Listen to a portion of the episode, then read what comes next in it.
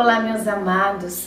Hoje é dia 26 de março e é com muita alegria que nós estamos aqui para o nosso segundo dia da nossa caminhada de nove meses com Maria. Que novena mais linda!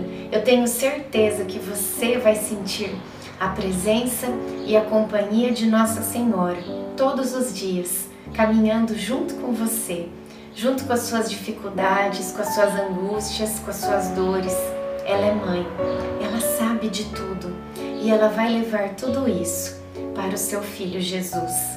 Iniciemos o dia 26 com muita alegria, em nome do Pai, do Filho, do Espírito Santo. Amém. Peçamos a presença do Espírito Santo. Vinde, Espírito Santo, enchei os corações dos vossos fiéis e acendei neles o fogo do vosso amor. Enviai o vosso Espírito, e tudo será criado, e renovareis a face da terra. Oremos.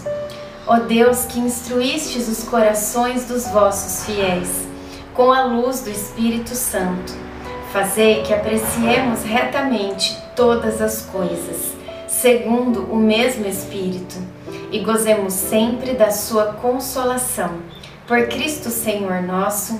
Amém. Entrando, o anjo disse-lhe: Ave cheia de graça, o Senhor é contigo. Perturbou-se ela com estas palavras e pôs-se a pensar no que significaria semelhante saudação. Lucas 1, 28, 29.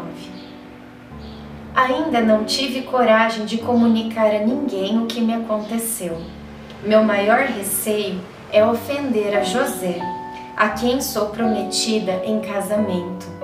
Não sei se ele vai me compreender e aceitar esta nova situação.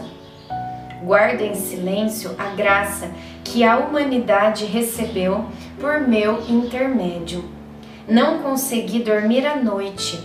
Muitas coisas estão passando por minha cabeça Embora meu coração esteja tranquilo em Deus, eu comecei a pensar em todas as consequências que o meu sim acarretará.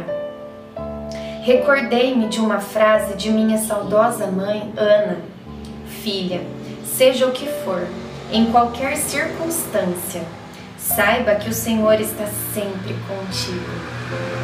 Lembrei-me também da saudação do anjo e me senti confortada. Reflexão: As pessoas que nos amam de verdade, nos momentos mais difíceis, não pedem explicações.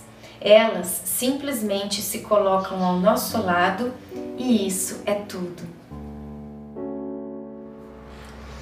Oração final para todos os dias. Deus Pai, que por obra do Espírito Santo fecundaste o seio virginal de Maria e a escolheste para ser a mãe de Jesus, nosso Salvador. Eu te louvo e te agradeço por teu amor incondicional por mim, por minha família e por toda a humanidade. Sei que minha vida é regida pela tua providência. Da mesma forma que chamaste Maria para uma missão tão importante, também me chamas para cumprir teus desígnios. Quero ser fiel a ti, a exemplo de Maria que gerou o Verbo por nove meses. Também quero gestar o teu filho em meu coração, até eu poder dizer, como o apóstolo Paulo: Já não sou eu quem vivo, é Cristo que vive em mim. Nesta novena, em que eu acompanho diariamente os nove meses da Virgem Imaculada grávida, eu te peço a graça. Faça o seu pedido a Nossa Senhora.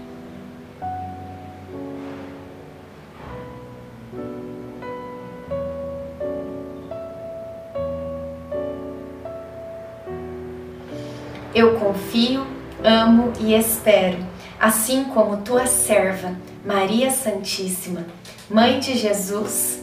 Amém.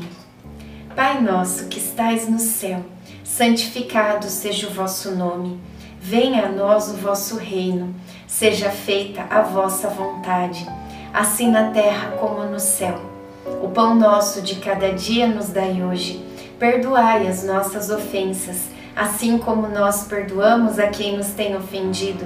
E não nos deixeis cair em tentação, mas livrai-nos do mal. Amém. Ave Maria, cheia de graça, o Senhor é convosco.